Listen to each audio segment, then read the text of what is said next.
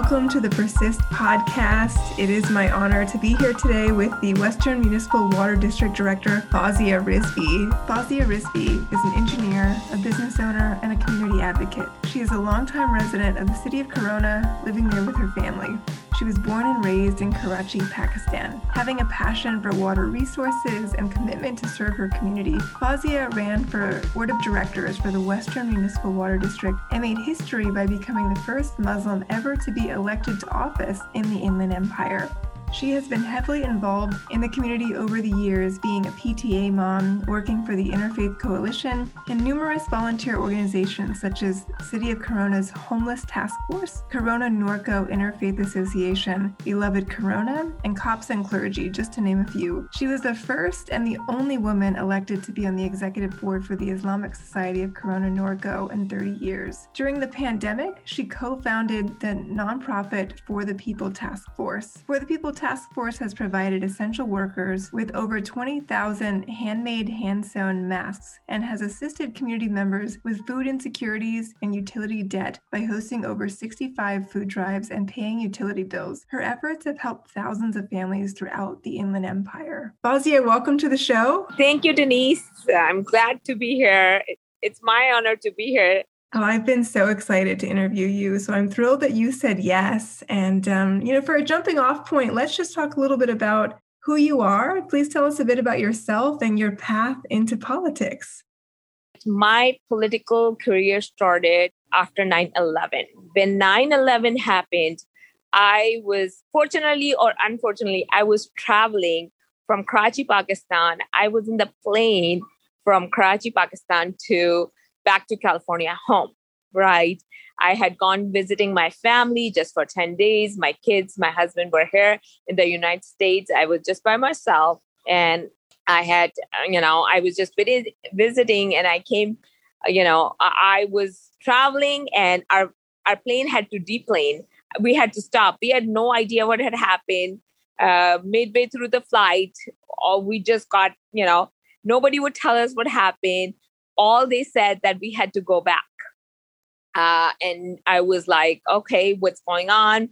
We and we did not go back to Pakistan. We went to Dubai because we were so far away from Pakistan, but we had to get ourselves out. We were in Dubai. We had to, I had to stay there uh, for 10 days because all flights were canceled. I was in a foreign country and I, you know, that I had never been to Dubai in my life. We had no idea what was going to happen. It was the scariest thing, not knowing what's happening at home and, you know, not not sure if we will be able to get back. It was a very scary feeling. Coming back to USA, it was an eye opener for me because everybody looked at me that it was my fault. The you know the feeling the gut punching was just eh, for me we were home and I, the immigration officer was like where are you coming from? What have you been doing? And i was like i went to visit you know i went to visit mom mom and dad. And the this just this feeling that the first time when somebody asked you what were you doing? What are you doing here? And i'm like this is home. Mm. and it was it was an eye opener that that day that week we found out that it was you know we are different right? We always thought we were american. We came here we paid our taxes we you know went through the process of becoming american. We took pride in being american.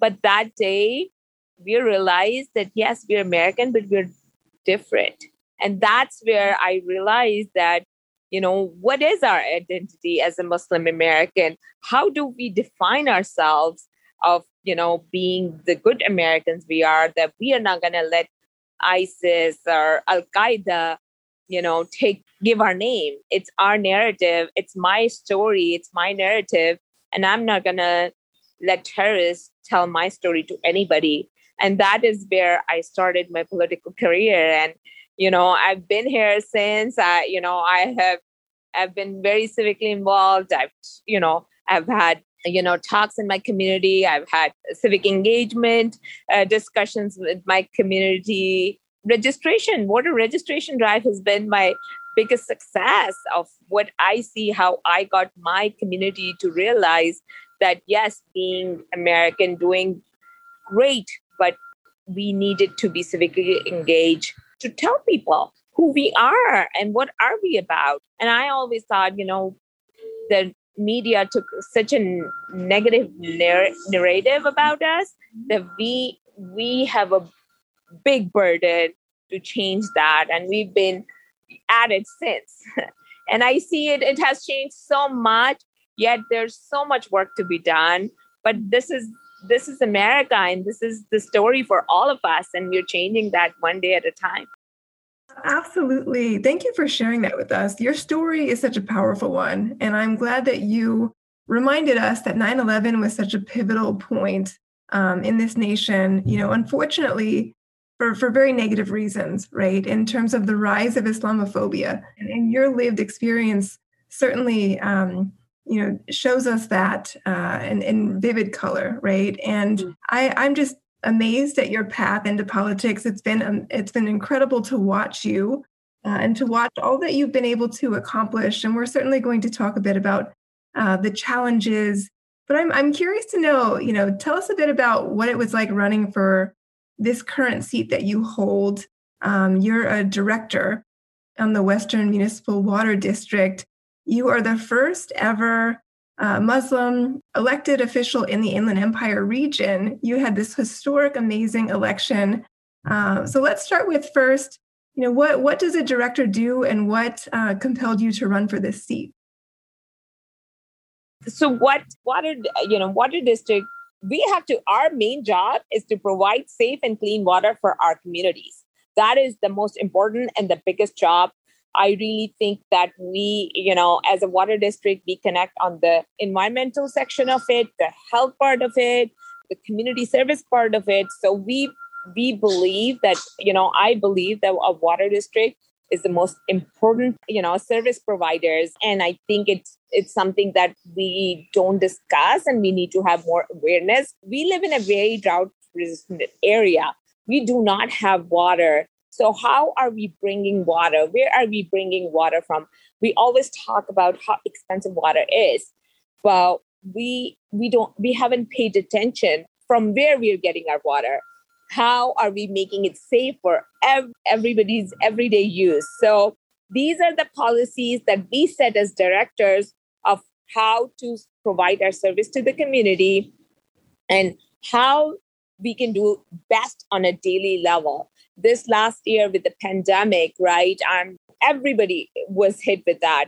But for us, you know, we had to be making sure that the most important resource, water, is available to everybody, right? So it's not only available, it's affordable, right? This is the biggest thing that we're facing right now as a water district is so many people lost their jobs. Water is so expensive. How do we help our customers, our communities, right? So, water utility debt in California is over $1 billion, right? So, we are really, really looking at how can we help set policies which can help our community, uh, especially our underserved, underprivileged communities. That, yeah, that is such important work. I'm curious to know a bit about why you wanted to run for this position. So I had the opportunity to work at the desalination plant in Carlsbad. I was there as a, a plant engineer for five years. And that's where I really realized, you know, I've been doing this work, how important po- setting policies are and how even the solution for helping or not helping an environment, right? So there were so many intersections we came across. I myself, you know, being a water engineer, did not realize the importance of advocacy of this work, right? For me, as a contractor, as a business owner, my bottom line was how to make more money, right? At one point, we realized that we had to go uh, you know, we had to go to Sacramento, we had to go to the federal level, state level to bring more resources to the desalination plant, more technology. We need to be ahead of it. I had traveled internationally to see what's happening in water and how are we using uh, water resources and what's going on. I've been to so many conferences And this is where I realized this is a very important resource that we have never talked about it, right? And somebody had asked me then that have you ever thought about running for Western Municipal Water District, this seat? And I said, I didn't even know there was a seat like this, right? We mm-hmm. always, you know, coming as a business owner, we always saw the other side of it. When I found out about it, I was like, oh my God, this is what I do on a daily basis. To have that and to do this for my community would be an honor. And that is why I decided that this is something I want to do. The running a campaign during a pandemic was so tough, but we made it. We won by 45% of the vote in the district. So I had almost 90,000 votes. Wow. So I'm really, really honored to be representing City of Corona, some part of Riverside, a very small part of uh, Home Gardens and Temescal Valley. Your story is so inspiring, and especially for the Persist audience. I think that people often think about local government and they think about city council or they think about school board, but you're outlining exactly why it's important to think broader than that too, right? The the water district has such important implications um, for our day to day lives, and I am so grateful that you found that position and that you were successful in your race. And you're also a great example of someone who ran for another office, right? You ran for city council, unfortunately didn't win there, but you didn't give up. Uh, I love that you quickly pivoted, thought about what other office you could run for, and then just did it, right? And made it happen. Uh, thank you. You know, it is important that I would tell anybody, anyone who's listening, don't give up, right? Serving your community is something that, you know, it's, it is, it's hard. It takes a lot of courage. It takes a lot of determination. But one thing is that don't give up. You will find, you will find your way it's just that just believe in yourself and keep doing it that's what i i tell every young girl everybody out there that just don't give up you know the the the worst thing you can do you know losing will you know is nothing but worst thing you can do is give up so just just hold on to it. You will make it one way or another. And you know for me even this running this time i did think about if i don't make it i was like you know what?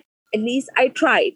So I was ready, whichever way this was going to be, because the ultimate goal was to be able to, you know, serve the community, have a seat at the table, but not giving up.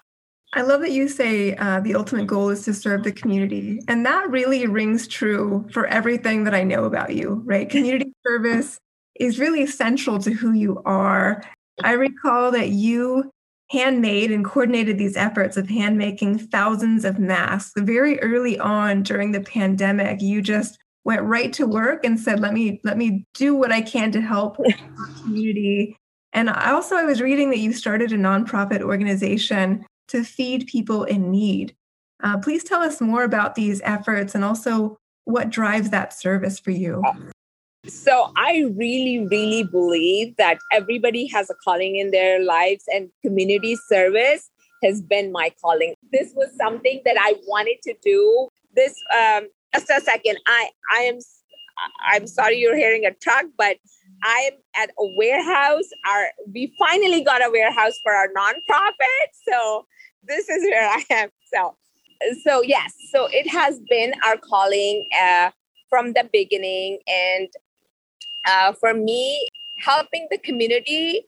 is what I wanted to. And part of being elected was on the same um, level, saying serving the community. When the pandemic hit, a friend of mine who's a cardiologist, she, uh, you know, she told me, she said, "Hey, this this is what's going on." She said, "You know, I'm going to the hospital. We don't have any PPEs. Do you know how to sew a mask?" And I was like, I know how to sew, but I don't know how to sew a mask, right? And she mm-hmm. goes, but I'm going to send you a video. Can you do it for me? And I'm like, sure, right? I'm like, I just took it like, okay, I'll do it. This is early on. I went to Joanne's Fabric and I ended up making 12 masks for her. So I give it to her and she's like, oh my God, you're a lifesaver. I'm going to share it with my doctors. I'm like, sure, go ahead. nothing else, right? No, not more than that. And then she she calls me three days later. She's like, "Do you have more of those?" No. Why would you know? And she goes, "The hospital, the nurses are asking for it." So I'm like, "Okay." And she goes, "Can you make fifty of for me?" And I was like, uh, I don't, I, you know, as it is my busy schedule and all that, I'm like, I can't commit to it. I'm like, let me ask around. Let me ask my friends who knows how to sew. Well, I just put it out there. I'm like, does anybody know how to sew? And can somebody help me out? I'll bring you, um, you know, I'll just drop off the things. And there are a couple of girls, they're like, sure, we'll like to, you know, sew mask. And this is how we started. And every day I started getting called from people. They're like, I heard you you made masks. And I was like, Yeah, I'm just making here and there. And they're like, Can you make this so much? And I started getting called from the hospital, from our police, you know, police department, six or seven girls, we were making masks, right? People heard about it and the you know the word of mouth just kind of started going around and we had no idea our mayor at that time, Jim Steiner, and he's like, Hey, I heard you're doing it. Can you help us out and make these masks for our mm, senior centers? That was a very coordinated effort. We we did this April of 2020, which the pandemic had been just one one month, and people were just struggling for everything. We made 2,500 masks for our senior uh, centers, and we distributed to every senior center that we knew of in Corona. That was early. And that's where people were like, oh my God, you know, we really believe that that was kind of something paying it for us, paying attention to our seniors, our community. We ended up making 20,000 masks. Uh, my volunteers, we were 12 girls. And, you know, I would just buy material uh, from Joanne's. I would go to downtown LA the shops were closed we would call people we would beg that this is what i'm doing for the community we are not charge we did not charge any penny for it i it was our time that we would go in the morning six o'clock get in line and just just did this and it was amazing and you know what i'm really proud of that i wanted to highlight is that you know so many of our volunteers muslim women they are so skilled, right? They're home moms, but they were so skilled that they were able to be a part of such a big community community service that they had no idea. You know, we started like we started coordinating. We made a group. We were hanging. You know, we just they realized that they have so much potential. And while we were doing these mass projects, we met up with so many senior citizens who were not going out, who had food issues, food insecurities that they you know they fa- they weren't seeing families they were going through so much their families who had lost jobs had they didn't have enough money. You know they had to decide between food or rent or utilities. And this is something that you know it was just you know it was hitting us. And while we were out there during the pandemic serving a community we saw the need and we started connecting. We would call you know uh, these corporate companies the walmart the costco and i'm like we you know we have this need in the community. We want to do this. Uh, do you have any leftover food we can take and this is how we started and then we b- applied ourselves for the food to farm to food families program which helped us uh, you know which helped us do the food drives and in one year we've done 62 food drives wow. uh, every uh, in the Inland Empire. So from uh, you know Moreno Valley with different school districts. I thought uh, we reached out to school districts because we fa- we thought that you know what families but you know the biggest struggle we saw was working families with young kids. Uh, the mom you know the you know during the pandemic how many women had to get out of the workforce during this issue. And this is something that we saw early on while we were giving out masks. And that's what we thought that this is something that our community needs. And we are still going on. Thank god things have gotten so much better i you know we and we're encouraging a you know community members to get vaccinated which has helped the community so we can get back together but this is, has been this has been wonderful, wonderful, you know, serving the community, just doing what we can uh, to be a part of it and to show the Muslim people are here in the mm-hmm. community and they they see they feel the same pain as other people. They're working moms. They're struggling the same as other people. And we feel the pain and we see the need. Uh, so i wanted to kind of highlight that yes you know i you know i do i'm a muslim woman but i am you know i'm from corona. Corona is home. I want to just bring relief to corona to the inland empire where i can Absolutely. Again, such a powerful story. And so much of it, you know, it centralizes women, right? Like like you alluded to, uh, women have been disproportionately impacted during this pandemic. But I also think it's fantastic that your Muslim community group of women were the people leading this service effort. Uh, really, you all have done such amazing work throughout this pandemic. I think we should remind the, the listeners that you're in the warehouse where your nonprofit is housed, which is why there's a bit of background noise. never seem to be far from the service work, which is incredible. But you know, I, I, think it's also incredible that you're able to talk about these issues openly, uh, because that's what's important. You know, when we think about women in politics, we know that women in politics often face more harassment and criticism I heard some stories about what your campaign was like, and I was so horrified about what you endured. And I would love for you to share a bit about your experience as a female Muslim candidate for local office, especially being the first Muslim elected official in the inland region. Tell us what the campaign trail was like. Oh, the campaign trail was hard.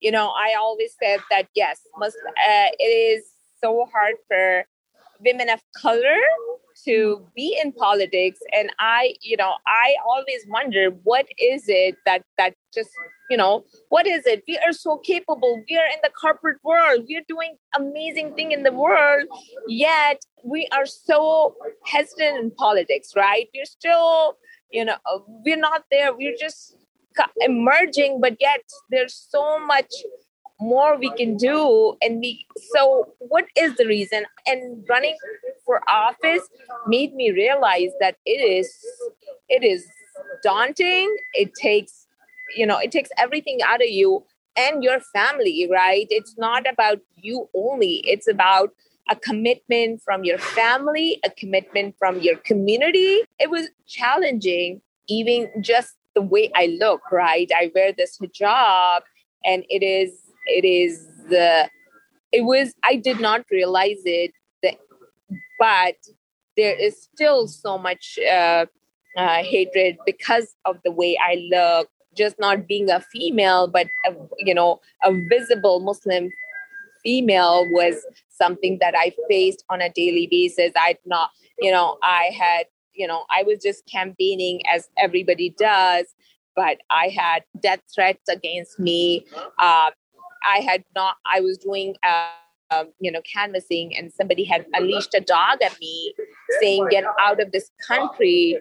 And that was such a scary moment for me. I, you know, knowing who I am, we never, I never went out alone, but I was canvassing. I was talking to somebody and I went to the neighbor and they unleashed a dog. I had to run out of the building. I had to call the cops and I had to call my daughter was down the street. I had to call her, and it was it was terrifying.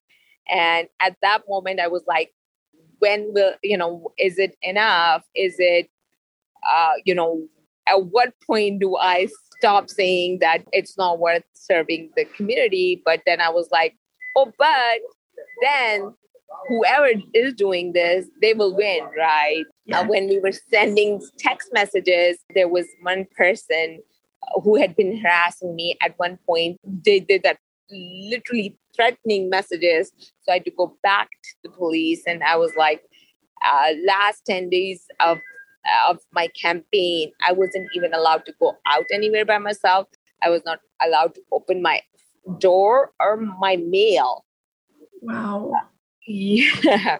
And then I even had a DA's investigation against me saying that I'm not an engineer and I'm faking to just get elected. So I had to go back, get my degrees, and prove to you know prove to the DA that that that wasn't the case. Mm-hmm. So these are just the big highlights that I remember. But every day I would talk to you know somebody, and they're like, "Yeah, I will never vote for you because you're Muslim." Or I had to really explain to people that you know what Sharia is and how am I, you know, how does uh, Sharia does not affect us and how I had to take my religion out of local politics, explain it to people of how does it not impact me. And these are things now I can talk about it, but it was emotionally very draining. There were times and my family were like, why are you doing this? Right. I'm like, my mom would call me from Pakistan. She's like, yes, you're amazing. We know what your potential is, but do you want to put your life in danger to do this? And I, I would always say, Mom, you know, that's what they want.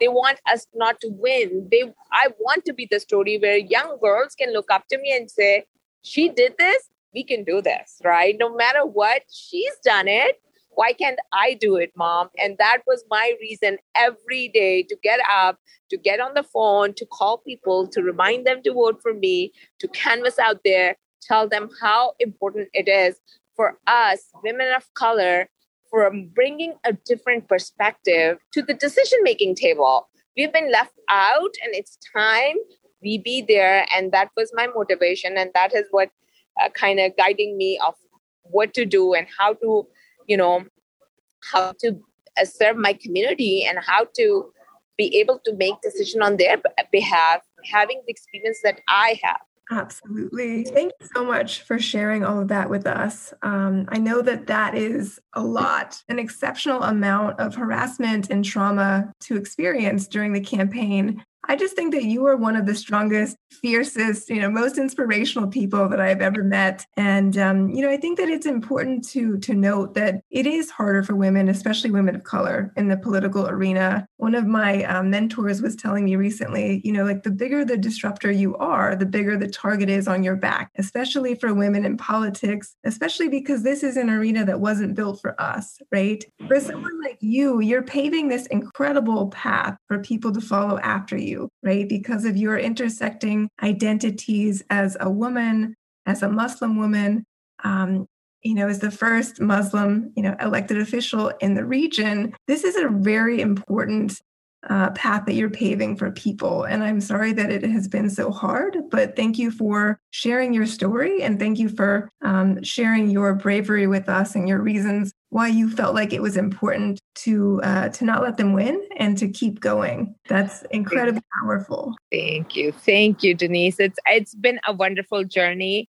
Uh, it is, uh, you know, the harder it was, the worthwhile it was that, you know, knowing that, you know, I am able to make the decisions, I am able to tell my community what I see or the water district and how I can improve their lives is it's very rewarding. Yeah, I'm so grateful that you're in that role and that um, you're sharing your story with us because I think that one of the hard things about this harassment that has, you know, existed for women in politics forever, right? Ever since women began entering the political arena, I think one of the hardest things is um, finding platforms to talk about it, right? And getting people to understand that that this is a real thing that happens to us, but we need more people to stand up and say, no, this is wrong, and find ways to combat this type of harassment and these threats and to make it a safer space for all women, right? And all people with identities to run for office because you're right, representation absolutely matters. matters. Absolutely. Representation at your water district is undoubtedly different because you're there sharing your perspective. That's huge. So thank you. Thank you for sharing that. I'm so excited to ask ask you this question, given everything that we've just discussed. You know, one of my favorite authors, Brene Brown, has a podcast called Unlocking Us.